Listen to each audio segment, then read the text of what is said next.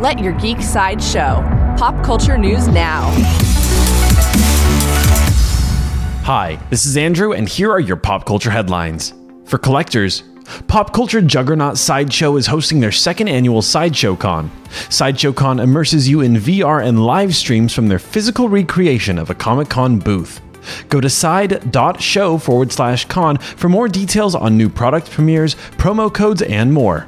New from Marvel Marvel released a new poster for their series Assembled. The poster is tinted green and shows different scenes from Marvel's Loki. Assembled The Making of Loki is available on Disney Plus now.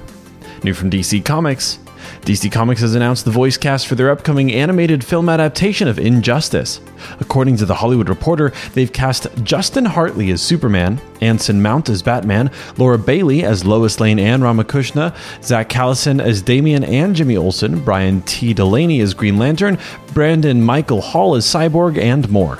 Injustice is set to debut this fall. For fans of sci fi, HBO Max's Dune prequel series is still in development. However, according to Variety, Diane Ademu John has replaced Jon Spaihts as the showrunner of the upcoming Dune prequel series. There is no further news about Dune Sisterhood at this time.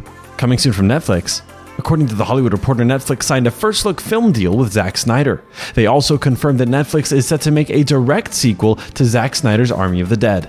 There is no further news about the Army of the Dead sequel or series at this time. This has been your Pop Culture Headlines presented by Sideshow, where pop culture is our culture. For any more ad free pop culture news and content, go to geek.sideshow.com. Thanks for listening, and don't forget to let your geek side show.